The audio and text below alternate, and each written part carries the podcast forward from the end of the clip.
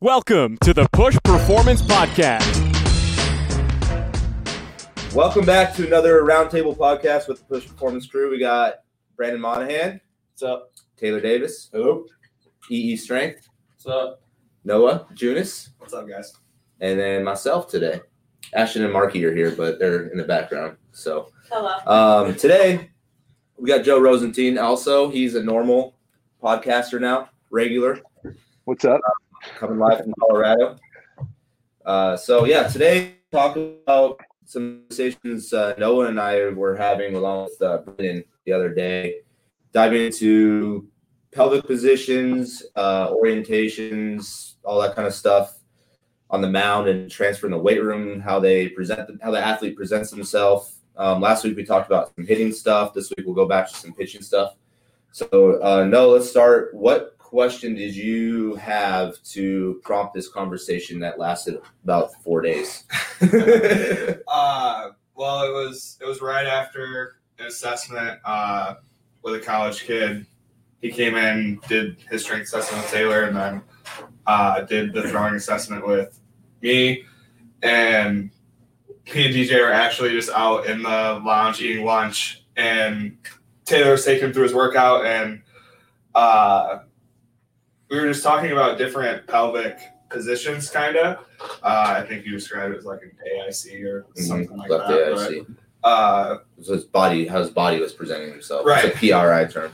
yeah, so uh, I kind of wondered if different pelvis positionings uh, could maybe could be some easy unlocks with uh, a mind uh, doing stride direction and uh, pelvis orientation at front foot strike.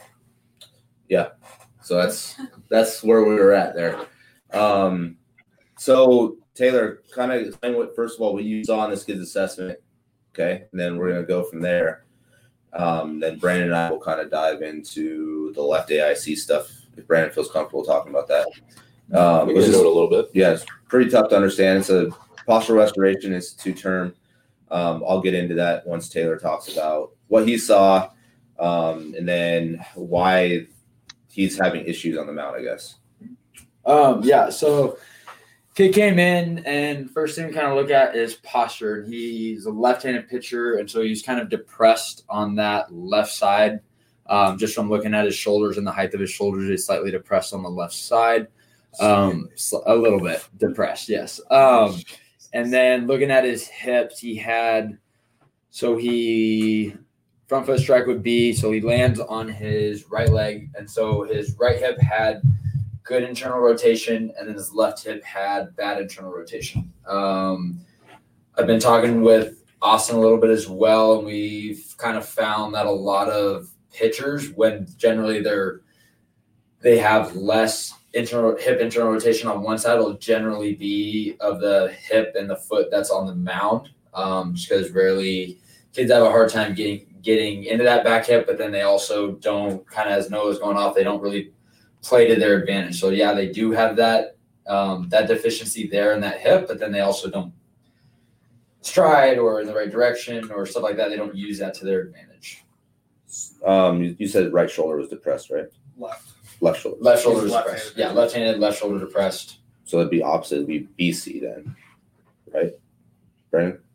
It was it was left hip IR. Left- left hip IR? Okay. Left hip by IR, left Cool. shoulder depressed. Yeah. So I thought he was right-handed. So this changes a little bit. Well, it was the me and Brandon talked about a different kid yesterday who was Got you. the left. There's been a AIC. handful of kids that we've Yeah. been talking about. Yeah. So yeah, he when when that happens, you see his his left his left shoulder is depressed, so his he's kind of rotated to the left, essentially, which is weird because usually guys are rotated to the right most of the time, right? In the trunk. In the trunk, in the, pelvis, pelvis. in the pelvis, Yeah. and then their trunk is rotating the opposite direction to make sure they don't spin around in circles when they walk. Yeah. Okay, so think about taking that, you know, from the from the floor up and then the the top to the bottom.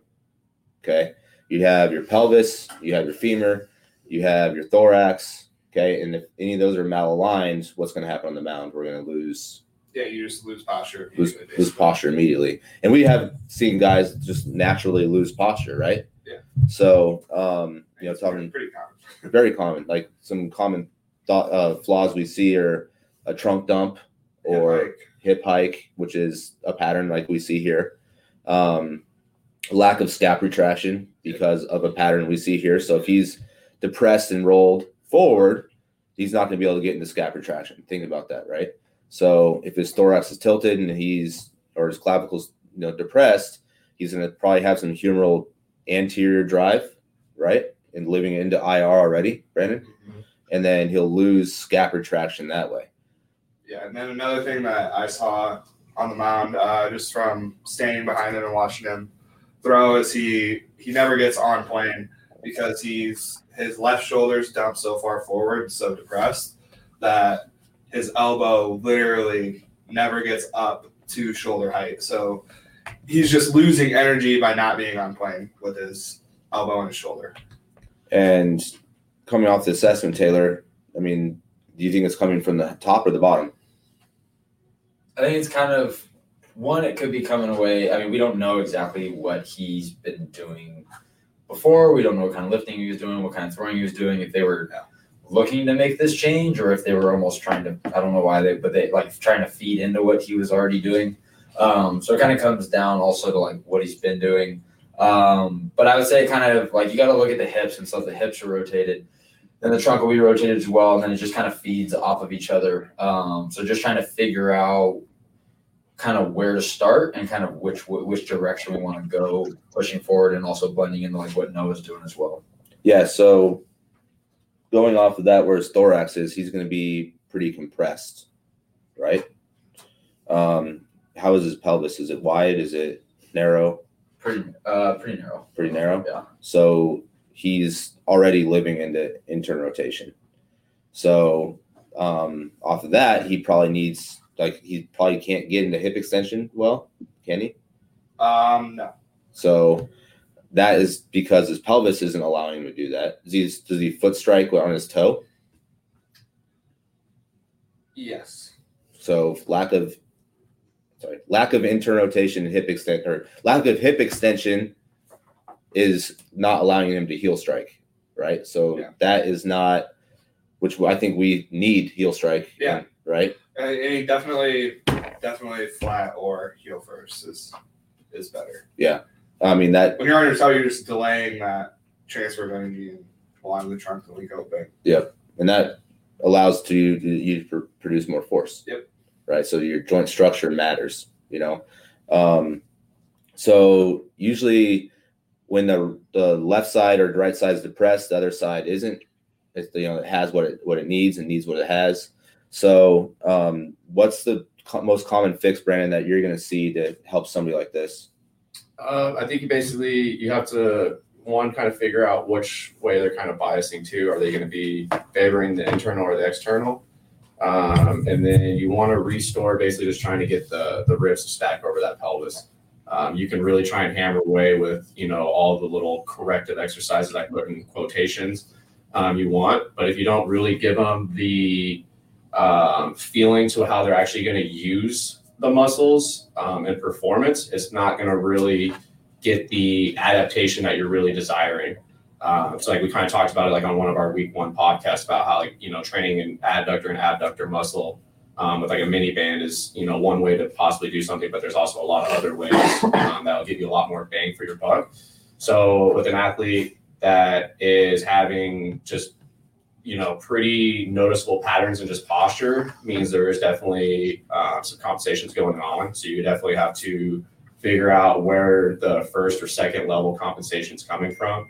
And then kind of almost like an onion have to kind of go layer by layer down to that that base level compensation. Um, and then once you kind of get to there then you can kind of see um, what the pelvis is really doing on a on a deeper level and then once you get to that then you can really then get into the the nitty gritty of all right restoring ir on one side or er on the other. Um, but you know it's there's not going to be really one direct way to do it. You're just going to have to kind of either work at the pelvis or at the rib cage rib cage on that thorax there. Um, either start with pump handle if it's more pump handle or if it's going to be uh, possibly a little bit of bucket handle restoration on the lower rib cage but Yeah, I mean, some I see a lot too is like a cervical spine issue there. Yeah. Right. Um, So he's probably needing some kind of, I would probably guess expansion on that backside. Yeah, if he's narrow on the If he's front, narrow on the front, he's he's need, probably expanded on the back. yeah, he's gonna need, he's gonna be need that expansion on the front side to get air into the pec area, Yeah. And that's gonna allow him to set his posture a little bit better. Um, It's the same thing with the kid that we were talking about yesterday. Yeah, yesterday was a pretty true left AIC BC pattern. Yeah, his Yeah. his hips are really shifted to the right. Had a really elevated left clavicle, um, elevated trap um, on the left side. He was definitely right pelvis turn with a, a left torso. this is when we see a lot of obliques happen. Yeah. Right. Mhm. Because Yeah, they have an oblique sitting rib cage. Yep. Yeah. Exactly. So there's a lot. They they going off another conversation we had yesterday. Guys can't really slow down well. They just continue to rotate, especially a left-handed pitcher biasing that way. Yep. He's gonna he probably yanks the ball a lot. You know what I mean? Yeah, I mean, we literally had the conversation about one of our big league guys yesterday. Exactly. Uh, just yeah, the not using those decelerators and uh, and you're you're just gonna get injured eventually. Yeah, and I mean that's you gotta look at it as like uh, one side's compressed, one side's expanded, right? And then that's kind of how the diaphragm wants to work. Um, naturally, there's asymmetrical patterns going on. Mhm. You know, you have more stuff on the right side of your body than you do on the left. Your diaphragm dome's bigger on the right than it is on the left. So you want to make sure that you want to make sure that they're able to dominate the position, but also breathe through that position. You know, I mean, that's why Taylor, you're probably gonna program some ISOs for him and stuff, right? Um, and if he can't breathe in th- through those proper patterns, he doesn't own that pattern. We shouldn't progress, right?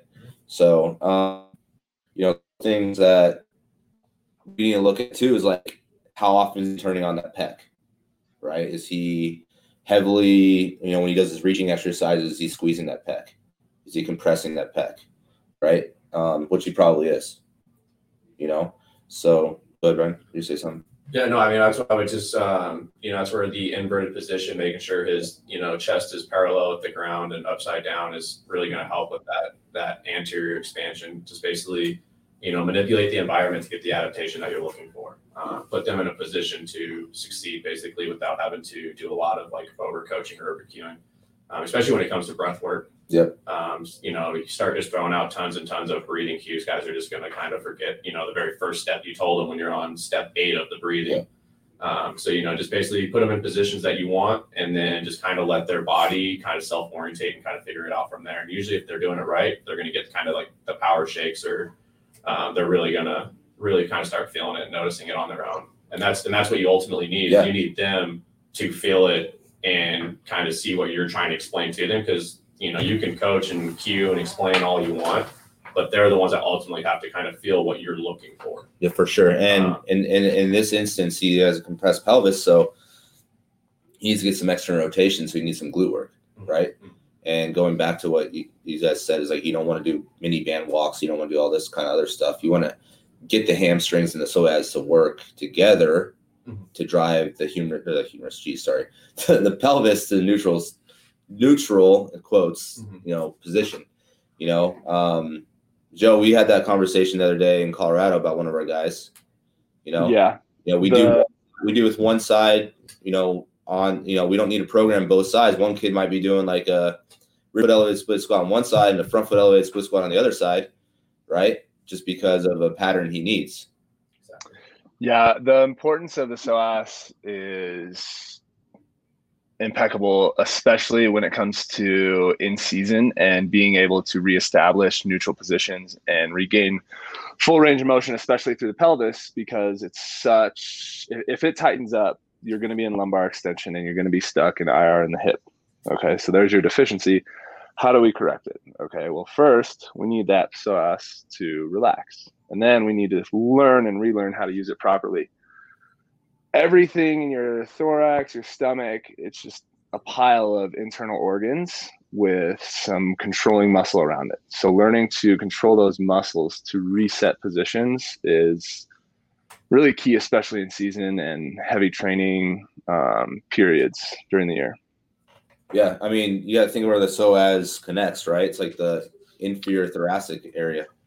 You know, Yeah, le- lesser trochanter, um, and then I mean T12 through L four. Yeah, so like the lower T spine, and then obviously on the on the on the femur, you know. And the biggest thing, like if you look at what mu- muscle actions do and why they do what they do, what their actual actions are, I mean, it's pretty easy to do, right? You know, like it's a lot of guys say I have weak psoas or my psoas is overactive, blah blah blah, and people just say go foam roll and mash the shit out of it, but in turn, it's actually like just not able to like. There's no motor control to it, you know. Mhm. Because there's just not the ability to be used, you know, and that's when you know instead of stretching it, it's already long enough. So like if you think about the pelvic orientation this kid has, if he's already stretched into anterior pelvic tilt, right? He's gonna be posterior pelvic tilt, anterior. I said that. right. yeah, anterior pelvic tilt. Um, you know, it's gonna be lengthened out. You know what I mean? Yep. So um shortened and shortened up on the other side and like lengthened out on the other side and shortened on the other side. Like I said earlier, if he's turned one's one short, one's long, right? How are we gonna bias that? How are we gonna fix that? So um going on on that note, like you can see his knees caving in, Yep. right? And then his his knee like below his knees, his tib needs extra Extra fib fib or extra rotation. He pronates a lot, right, Taylor? Yeah. So you know, so you need so you, you- I mean, so he's going to find that external rotation and internal rotation any way possible.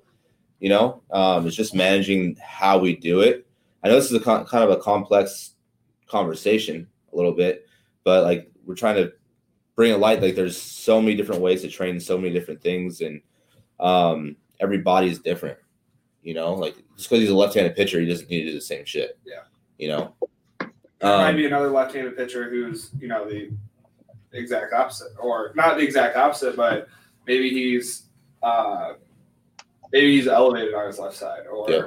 uh, I mean, it just depends on you know what what all he's done as a kid. And, uh, patterns are ingrained in in kids from a pretty young age. You know, like kids start playing baseball now at four, five, six years old, whatever. Uh, and you know they get coached a certain way so those patterns show up when they come to us at 15 or 16 18 19 whatever and uh, we got to do what we can to get them back to you know as close to you know say neutral i guess as we can to which we'll never hit. We'll Right. never get rid of their asymmetries. Let's be honest, you know, and that's also what might might might make them a good baseball player. and that's the, the point that we that I had, I guess, of the whole conversation was to play into their strengths. So, uh, you know, he has he has good IR of his of his lead hip. So maybe if we we start on the for a lefty, we start on the uh, the the first base side of the rubber. Uh, get him to stride across himself a little bit, play into that IR lead hip For sure, absolutely. Um, more force absorption up yeah, going. I mean, force absorption is the number one thing, but like if you think about how his foot's pronated, he's externally rotated, and internally rotated, right, and his pelvis is off. Like you're already losing velocity mm-hmm. from the floor up. Yeah. Right. So structure structure is dictated by function. Function is dictated by dictated by structure. Excuse me. Right. So if you can't stack the thorax over the pelvis, first and foremost, you know we need to take a big step back. Which he has a huge problem with. I put it right in his player development plan that uh, loses trunk. Yeah, I mean that's and that's a, a byproduct of I'm guessing from the floor up, right?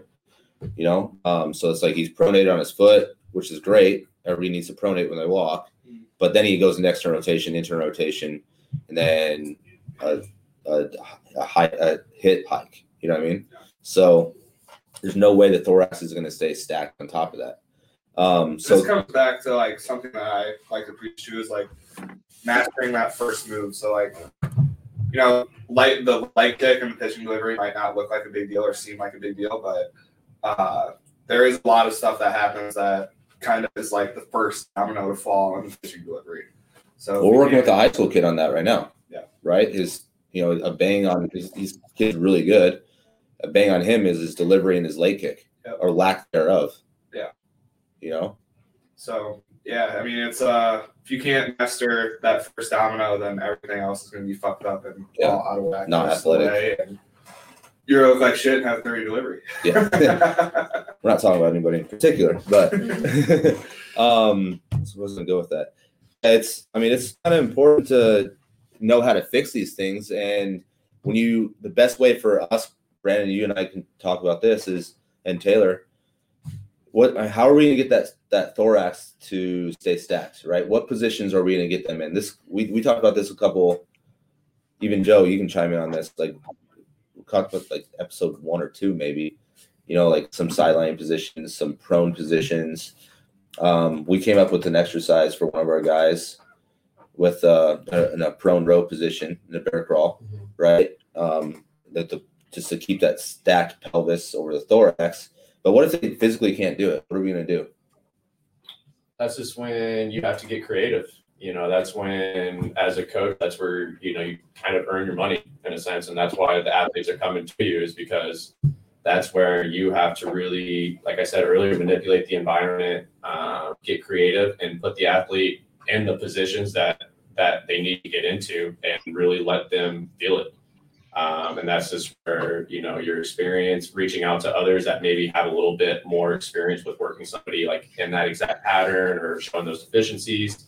Um, but yeah you just you have to get creative and you know you have to be patient with the athlete as well because you know you can't expect them to just get something the first time in the door um, and let them know that you know this is going to be a little bit of you know probably a process. It's not going to happen you know right away but when it does it will be noticeable um, so yeah, I think you just have to you have to get creative, um, try and get them in the most desired positions that you know you're looking for and you know that they need, and um, you know let them let them you know succeed and also fail too. You know let them let them feel it, and then also Same with us as a coach, them- right? No, exactly. And We're gonna program something, but we also have to re-intervene and say, all right, that let's- work. let's check. And all right, this didn't work. Like one of our our uh, 90-90 reaches yesterday. We were messing around. Was it You, Jordan. me and Jordan? Yeah, Jordan's not here. Um, you know, we're re- messing around with it, trying to get internal rotation, right? Mhm. And mine dropped straight to the floor, and yours was kind of just not there. But you're doing the exercise wrong, Mhm. right? Not knowing it, right? So it's so important that we coach the athlete through those positions and knowing why. Like if we don't know what proper movement looks like in the first place, or what muscles are involved, or how it's working, why it's working, how are we going to coach it? You know, and you know how are we going to program? You know, what's the word? Corrective exercises per se when we have no idea why they have that knee valgus going on or they're externally rotated in their tib or whatever it may be. You know what I mean? What muscles are driving what? You know, what's the adductor doing? What's the glute max doing? What's what's all this stuff doing? You know, um, you know. So we see so many guys and so many coaches and athletes just try and work through stuff. You know, just bang like stretch it, stretch it, stretch it, stretch it, or foam roll, foam roll, foam roll, foam roll. You know, there's got to be a lot of tools in your toolbox as a coach for sure. You know, and going, you know, learning what we've been learning lately is like you can manipulate a lot of stuff through breath. You know, when you're when you're inhaling, you're biasing external rotation. When you're exhaling, you're biasing internal rotation. And you know, you want to how can we gain different road different ranges of motion that way? You know, looking at the body as a whole, as a movement, as you walk, as you run, as you throw. You know, um, you know, it's just not saying stay connected to the rubber anymore. No. It's like, you know, why why is he coming off the rubber and why is he toe striking? Right? It's it goes a long ways. It's come a long way. It goes Yeah. right back to what what you guys see in your assessments. That's what that's what separates us. Is that Yeah.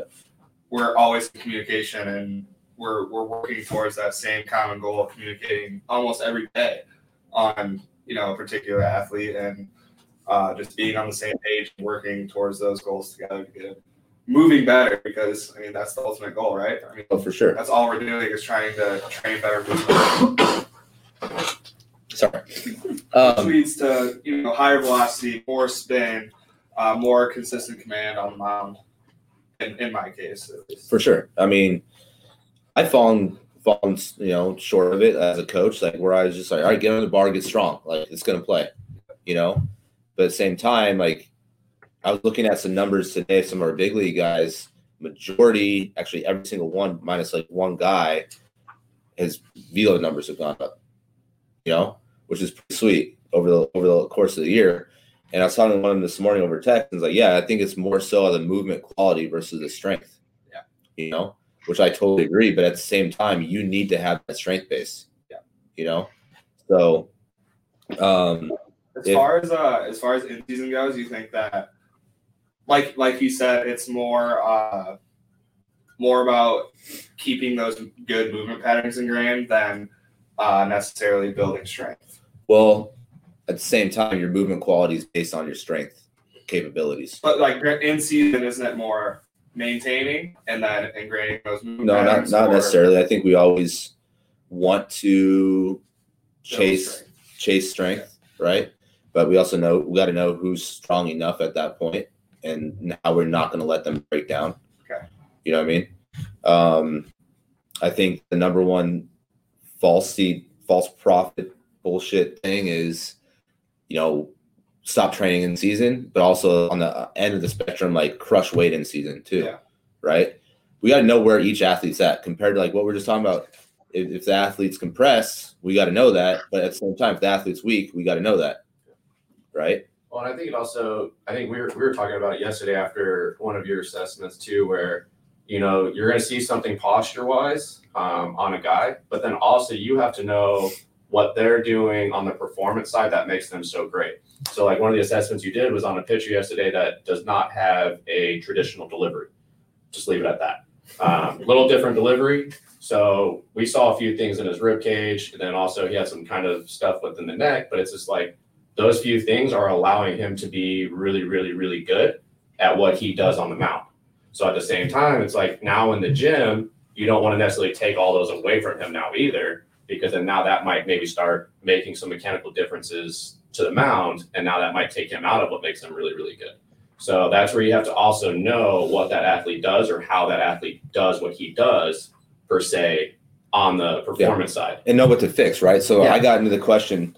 You guys heard me. You two heard me. It was like, all right, like I can see like you're you're you got that forward head posture going on still do you think that's helping or inhibiting you? And he's like, well, I get really tight through here, you know, through hmm. his like upper back area.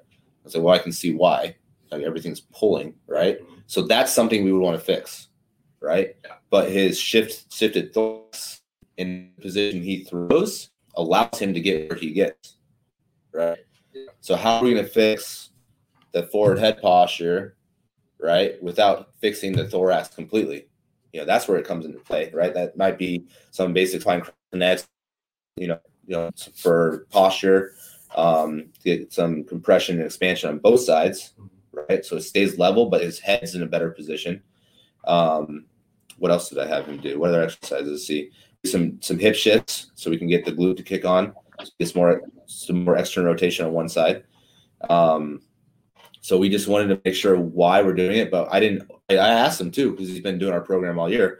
What do you want me to change in your A block? He goes, I literally don't need to change anything. I, I feel awesome.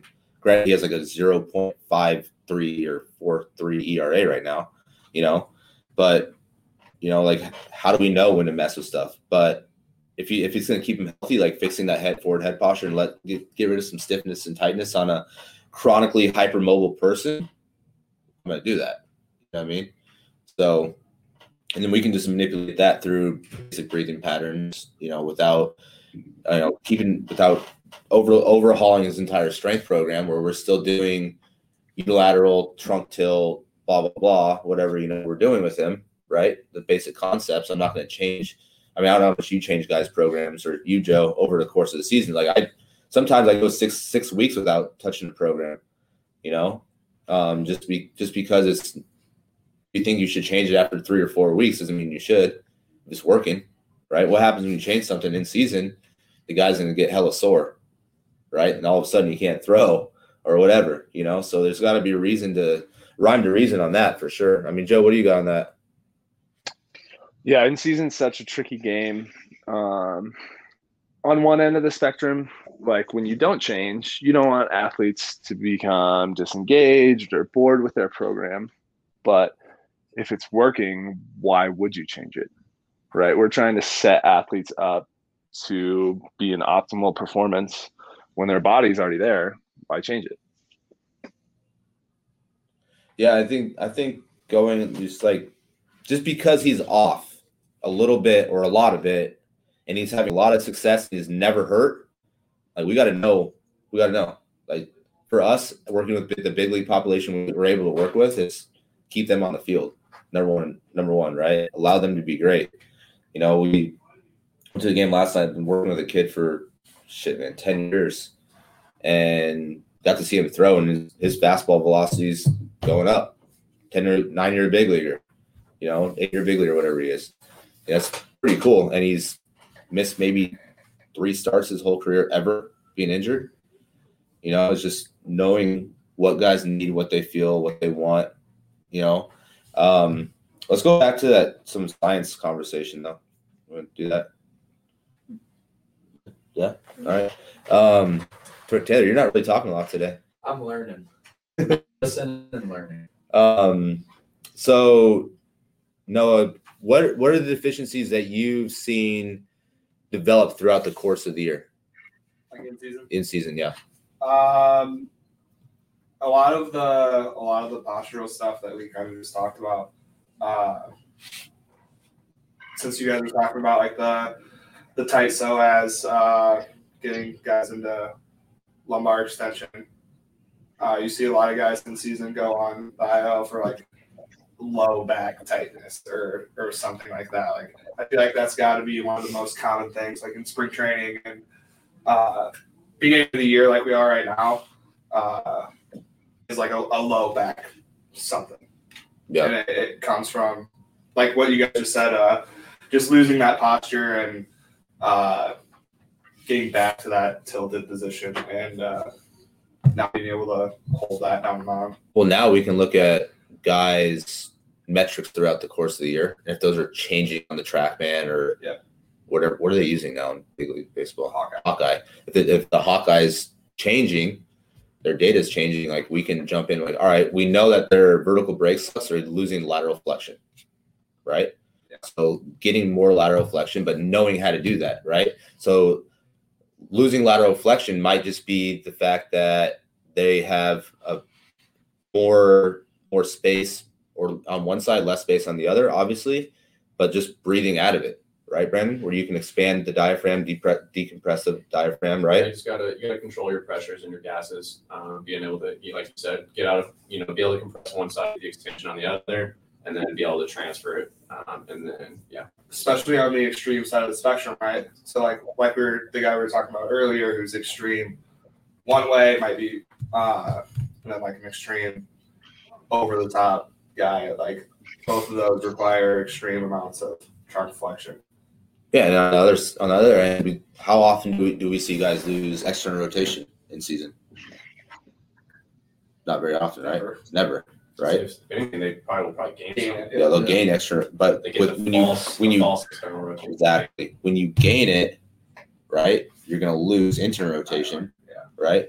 When you lose internal rotation, what do you lose? You lose that decel- deceleration component. You lose obviously the capability of staying healthy, probably, right? Yeah. Yeah. You, you want to talk about total arc? Like how much of that is real versus fake, right? 180 degrees is total arc, by the way. Just kind of in depth, but um, you know that could be just rib cage position, right? Which is a hyperactive erectors, for example. Okay, the rib cage flare out. Yeah, so it could be like flared versus Yeah, compressed. uh, Yeah, we talked about a guy that was super compressed. Now we'll talk about a guy that's flared. Like, you know, guy that dumped into flared. He has his erectors are hyperactive, right? Which is obviously pulling his hamstring, pulling his pelvis.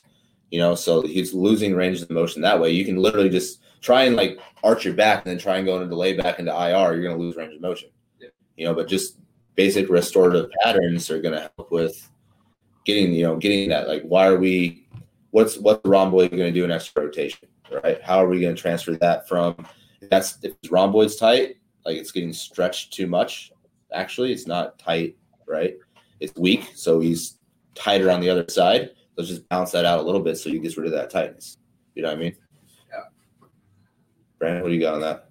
Yeah, no, I think, um, yeah, you, got to know whether you're dealing with somebody that's either narrow and compressed, so they're going to be really concentric orientated on the front, um, or are they going to be really wide and expanded on the front and be really concentric oriented And- on the back?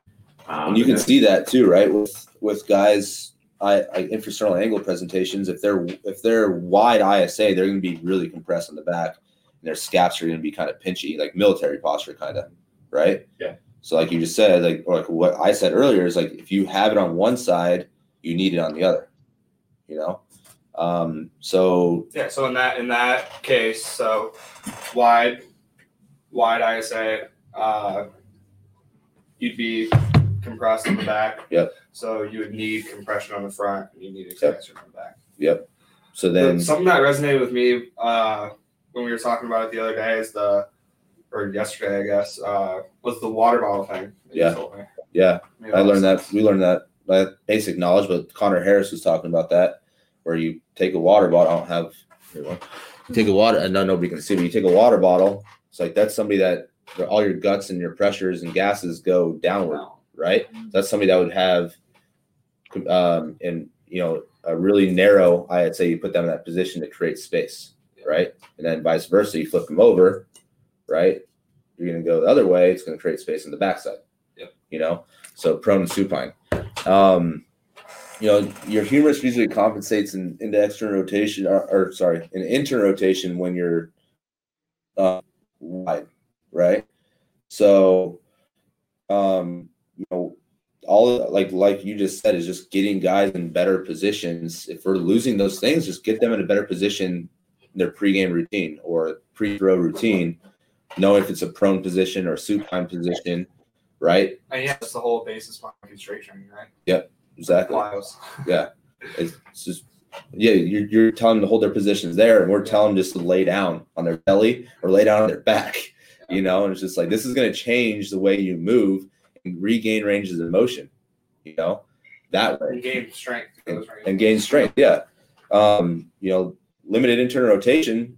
Like who's a wa- who's a wide pitcher that we see like a wide ISA in the big leagues? Not none of our guys. You have to think on top of your head. I can't really think of a wider guy. Joe, One of our guys or a wide Uh, ISA wide just would overall? what's that? Is Kenley Jansen one, you think? Maybe It's hard. it's hard to think of a wide, right? It's hard to tell when you don't have them on the table. Well, you can tell by the body presentation, though, for sure. Bartolo. Portola Cologne. Uh, that's what I was thinking of. uh, you know so like on the opposite side the narrows we see a lot of those guys you know majority of the good pitchers are narrows and that's because they're able to produce more force right Ryan? Yeah, yeah, they're more compressed, and then it usually just you know they're better at rotating. Yeah. and if pitching's a pretty high demand for rotation, and your body favors it, then you're probably going to do pretty well at it. if you look at most baseball players not just pitchers they're more narrow slender guys not slender but i mean they're more narrow framed Yeah. right and it's like the best player in the world mike trout right i mean he's he's pretty bulky like i mean wide And Pablo Sandoval. Pablo Sandoval. Fucking guy, like Mike Trout. yeah he's a linebacker you know But- you I want to say Lucas Giolito for a Yeah. wide ISA because his external. If you look at his just arm path, I mean, to get more external rotation, he needs more flexion in his elbow. Yeah. But I've never seen him with his shirt off. So, It's unfortunate. yeah. yeah, I mean, the wider guys, which is crazy because they absorb force better, but they don't produce force as much. They don't rotate as well. But look what Mike Trout does. Like that's that's crazy. I think it's I think it's just because he creates and absorbs it in such a short window that it's like I don't know, like uh He's like in a little box, yeah, and then like you just let him all out. the all like the balled up energy just transfers really quickly up the chain yeah, into the ball. I mean, I, I just think it's interesting. We've talked before. You know, why why do we see more hard throwing right handers than we do left handers? Although the left handers rotate better I think they're really, more narrow. uh, I mean, I would probably say it's just because they can't decel as well as the righties. So these when they land left foot strike, left hip is usually more prone to compression, so producing force. So a righty, once they hit on that left foot, is able to propel probably a little bit more or more directional or harder, I guess, propel, get more energy off that left hip. And that probably allows him maybe a little bit more, more velo or late arm speed there, um, acceleration through the ball. Where lefty, if they're real spinny and too rotational, then they maybe have to spend a little bit more effort trying to slow down the trunk versus actually just being able to accelerate through the ball at, at release. For sure. And we see that on the hitting side, right? Christian Yelich, Cody Bellinger, those guys are elite rotators, elite hitters, right? And I would say majority of their home runs are pull side. Majority of them, right? That's just be excuse me. That's because they rotate well that way, right? But you know what with the rotation, like they gotta learn how to stop, and that's why you've seen some injuries with some guys. You know. Um also Judge Judge is like one of the biggest guys that's like over Yep. rotates Yep. always injury oblique. Yep. Stuff like that. He's like big over rotator, never stops. Yep. He's dealt with an oblique for a long time. for sure. I mean, your body naturally wants to rotate to the right, no matter what. Just because, like we talked earlier, you have more guts, more stuff on the right side of your body, right? So you always favor that right hip, that right shoulder, that right rotation, you know? So I think personally, what's that say, Joe? New York Yankees, Aaron Judge, placed on 10 day high with, with oblique. Today. Was that today? Uh, no, this is in April of Oh. 2019. But he's had oblique issues throughout his career. I know he's had multiple oblique issues. Yeah. What was I saying about rotating for Joe interrupting me? Uh, we get ready to go into about a righty and a lefty rotating pitching. Um, oh. So personally, it could be the fact that there's a bigger sample size of right-handed throwers versus left-handed throwers. True, Yeah. right? Yeah, there's definitely more than Right. But honestly, like the big league lefties, they throw gas. Chapman throws hundred, Yeah. right? Jeez, sorry, got COVID. Uh, um, you know, so it's like this. I think the sample size is a little too small still, but in our gym, like how many lefties do we have? We have quite a bit. You know, we have, but majority of our hard throwers are right-handed. Yeah, on the top ten are any left handed. I don't think so. Higgins. Higgins, yeah. Yeah, Higgy's yeah, and he's big. That big, He's not a narrow. He's not a narrow lefty. big dumbass. Yeah, Yeah, he's a big boy. you know, and he moves well now. No. You know. Um, so how about you guys? What do you see in our gym, our facility there? Definitely the harder throwers um, come from the right side. Um, I've noticed more external rotation issues in lefties. Yeah, makes sense. Um, let's talk about Brandon. Let's talk about it's like some scapulohumeral rhythm stuff when the throwing, in the throwing pattern. Joe, we talked about this before. Um, when guys can't properly rotate, no, we were talking about this the other day. Guys shrug. Okay. In trap. get in their trap. Okay. So we had one of our guys we tested yesterday. Thank God it was clean again. Over the offseason was dog shit. Right. He's super tight, bound bounded up to the right. Usually when I see somebody shrug, it's a lack of IR. Yeah. Right? That's fine. Yeah, it's his way of finding finding it. So um think about what the serratus does. It's gonna upward rotate, externally rotate the the, the humerus, right? Or abduct the humerus. Um so when you see a lot of guys say like, yeah, get that serratus, get that serratus, but it's so hard to actually find the serratus activation eh, like in, in a movement. Like, you know, wall slides, guys, you know, botch that a lot. You know, um, bear crawls, guys botch that a lot. You know, what are we gonna do to kind of fix that shrugging pattern? Essentially, when you what you see, Brandon. Uh, but- you got, Eric? Uh, I was gonna say that the biggest thing that I see when athletes like shrug and stuff is that they don't know how to move their scap onto the rotation to allow that. Yeah, it's a- that upper yeah, rotation. That's kind of what we're talking about, like Yeah. concave convex relationship, right? for being that scap to set better. But like, how are we going to get to that point? How are we going to get this the scap to do its job around the thorax? Joe, go ahead. Reestablish flexion of the thoracic spine. So how are we going to reestablish flexion of the thoracic spine? Breathing. Um, you know, any way? kind of flexion breathing where you can drive into external rotation with a horizontally abducted humerus. Um, and then, you know, really drive your breath, you know, from T1 through generally T6 to T8 is really going to help reestablish flexion. Keeping and maintaining spinal control throughout the season, you know, guys like to fall into extension because the primary part of the delivery you're spending in thoracic extension. You know, that's when the most force is really on the spine is when you're rotating in extension. Um, so they fall into that pattern and then they just hold that pattern and then they come in here and they can't reestablish flexion. Brad? Yeah, uh, I think it, yeah, you got to look at that, and then also um, look at their their starting orientation and where that that restriction of the rib cage is really coming from.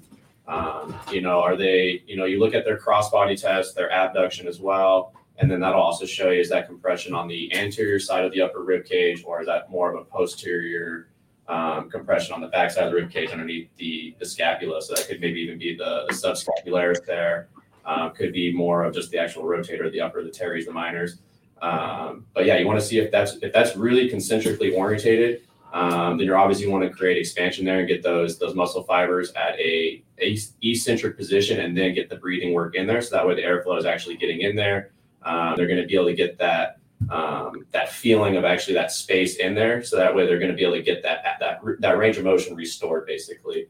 Um, so you basically you just want to figure out exactly where the, the compression's at, where they're not getting the movement. Usually with IR, sorry, usually with IR, um, you lose expansion anteriorly, like you Mhm. said, and inferiorly, right? It's like T5 to T7 Yeah, usually it's uh, more more pump handle. pump handle. Yep. Yeah, so you're they can't really see us, but like this way. Yeah, it's basically the ribs like right on your your sternum. Yep.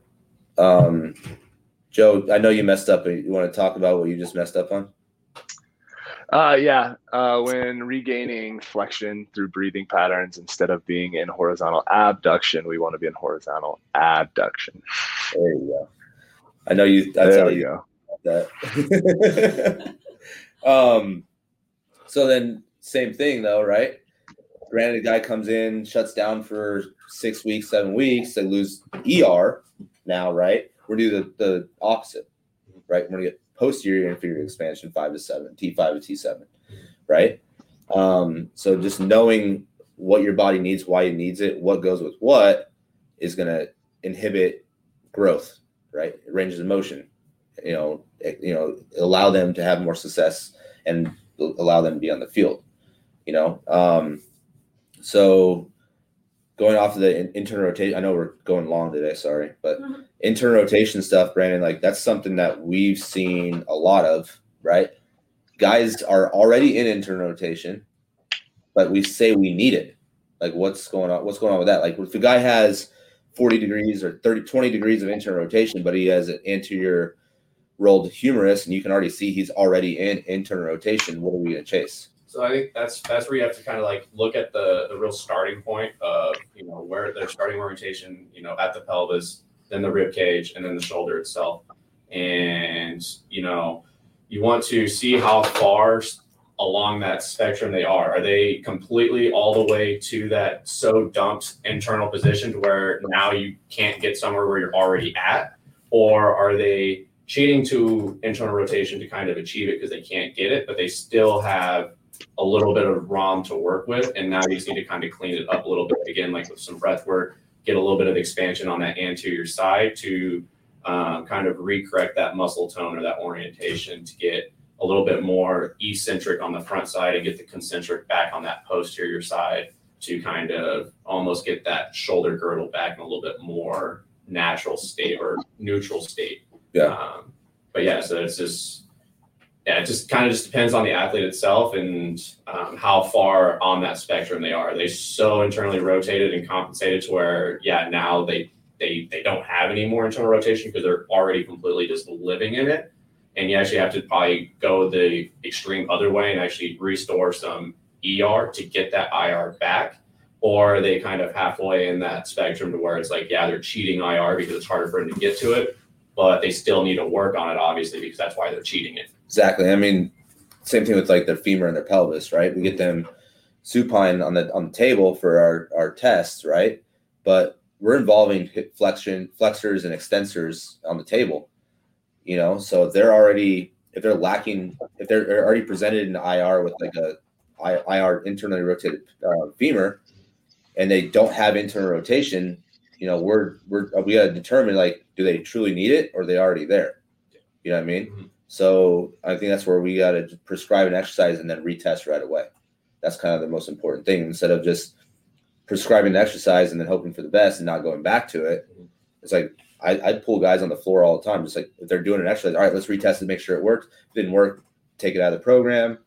You know, put something else in. You know what I mean? So being able to just adjust on the fly and I think reassessing on the fly on certain situations like this is huge. And then going then to send them Noah's way to throw, right? Um, if they're if he's not seeing better better I- IR ER capabilities or trunk flexion or stability or posture or whatever, right?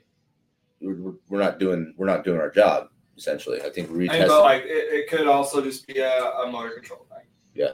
Like on the mound, he literally just doesn't have the motor control to do such a dynamic movement within you know that that position that you guys are putting him in, kind of statically. Yeah, I think that's up to us coaches to regress stuff. Yeah. You know, Taylor, you regress guys a lot, right? Um, I mean, also like how do we keep guys from not getting like Brandon said earlier, terribly bored on, re- on regressing guys too much. I think it's just a communication thing, right?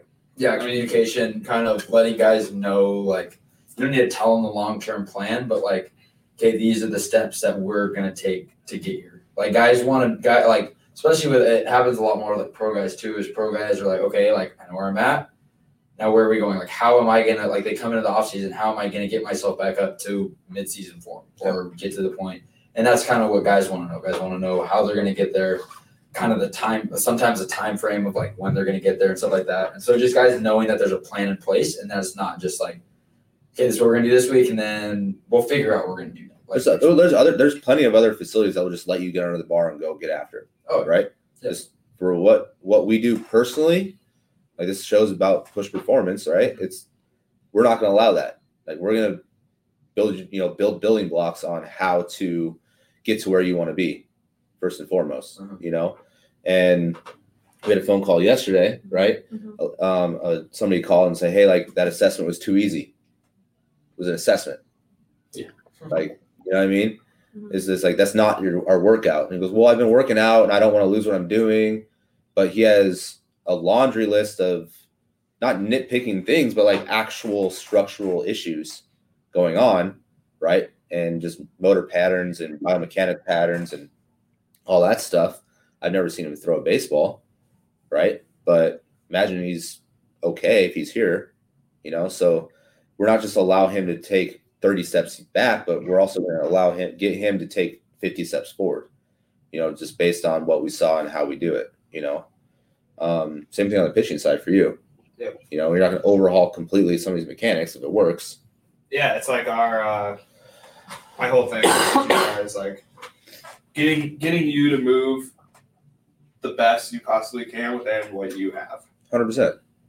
That's like I mean the whole conversation again was like playing to these guys' strengths. Yep. And not Well- know, just taking that into mind. In our assessment process, our job is not only to find something wrong with the guy, but to find what they're really fucking good at.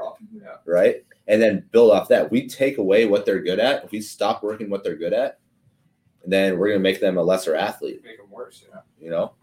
And that's that's something we need to, you know, take into account too. When we're looking at lack of internal rotation, but a guy's throwing hundred for for six years and never injured. Like, what do we do? You know what I mean? Like how's that how's that play? Yeah. You know? So Yeah. broke, don't fucking fix it. Yeah, exactly. I mean, Um, that's just the attitude you gotta have sometimes. hundred percent. I mean it's the Some of big These guys are just fucking freaks, man. and allow them to compensate. Yeah. Like that's what they do best.